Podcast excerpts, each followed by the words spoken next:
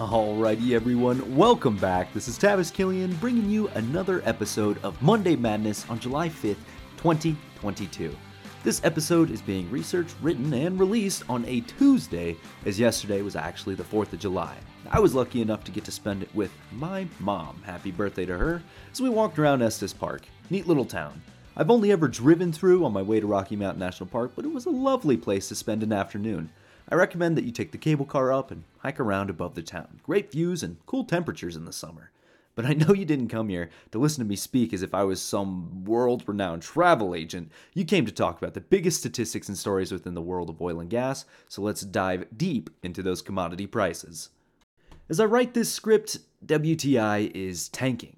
Last week bounced between 110 and $115, which is about what we have come to expect.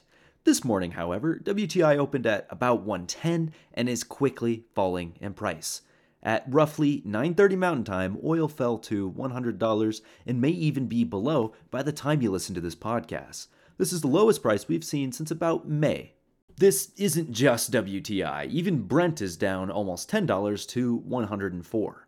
American natural gas is quickly losing its value as it sinks to 550, the lowest we've seen since April. It certainly could be a result of balancing out between commodities as oil and gas in Norway and other parts of Europe becomes more and more expensive. We, being the United States, just can't get a ton of our gas to market, especially with that Freeport incident.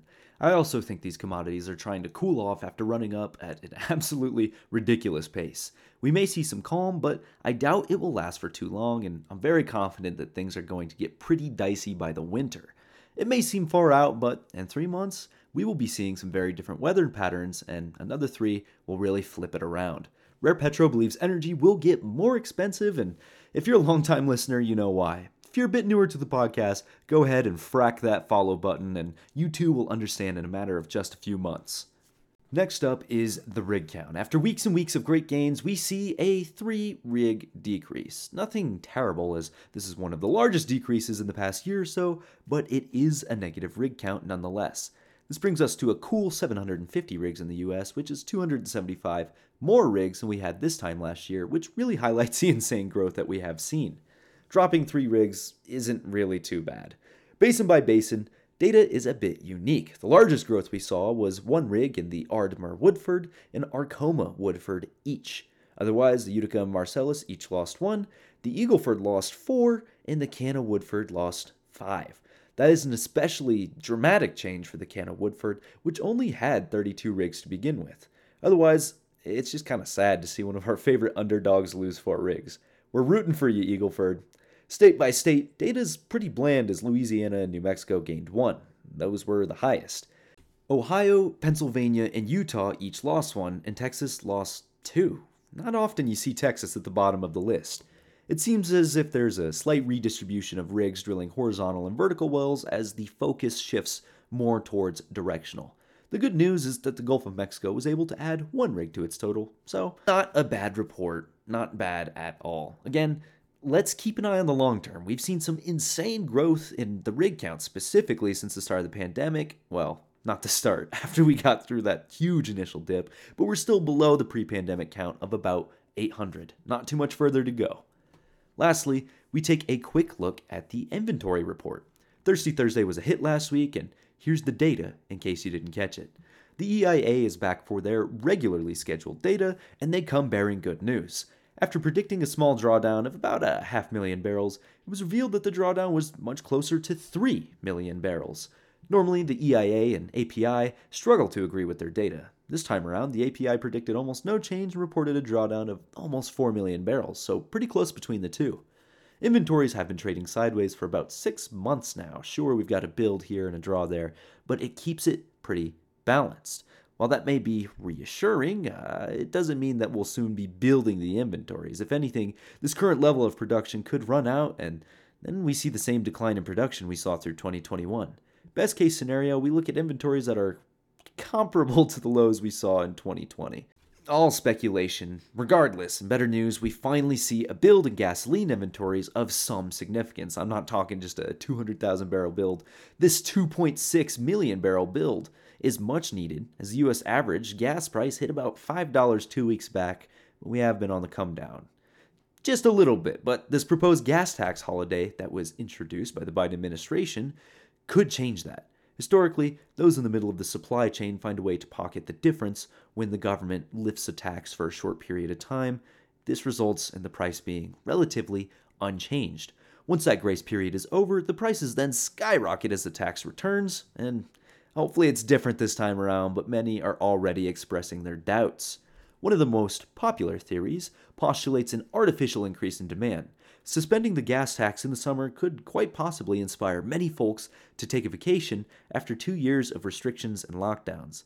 This would have the effect of draining local inventories even faster, resulting in potentially increased gas prices. Whichever way you look at it, the root issue of diminished ability to produce and then refine is not being addressed. The dip in commodities could just be a temporary reprieve.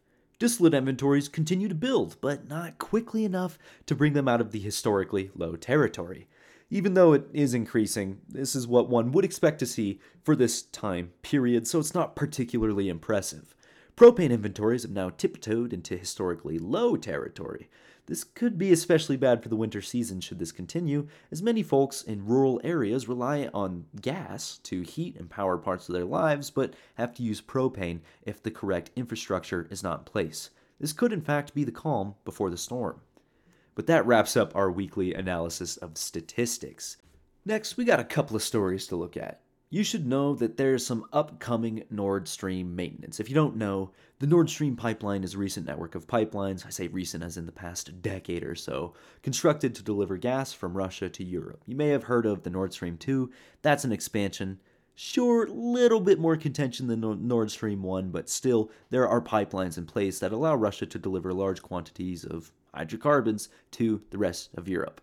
Kind of like that primary pipeline, the Nord Stream. Though the full extent of power, geopolitical leverage specifically, has really not been exercised. Rare Petro, other countries have talked about their concerns, but those concerns could be faced this month. The pipeline is set to be shut for maintenance between July 11th and 21st.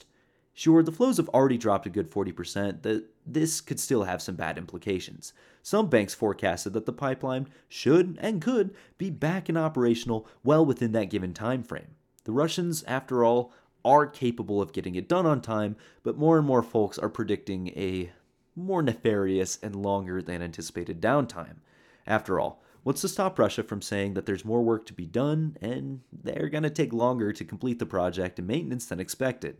It would make their gas more valuable, and the rest of Europe has shown that it does not want to escalate the situation so far.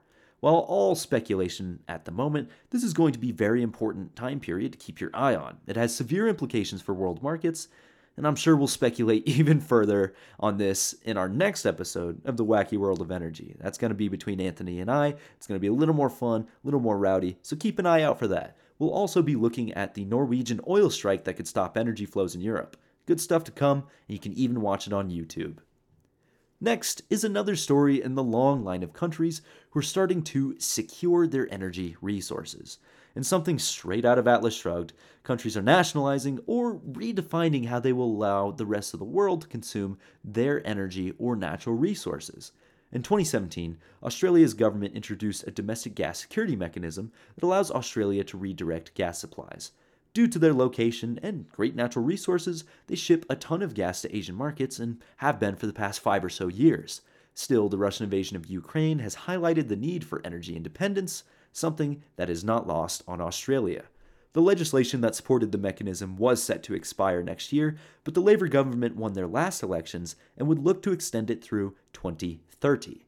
The mechanism essentially allows them to recognize when domestic inventories are falling too low and redirect production from their platforms back to their country.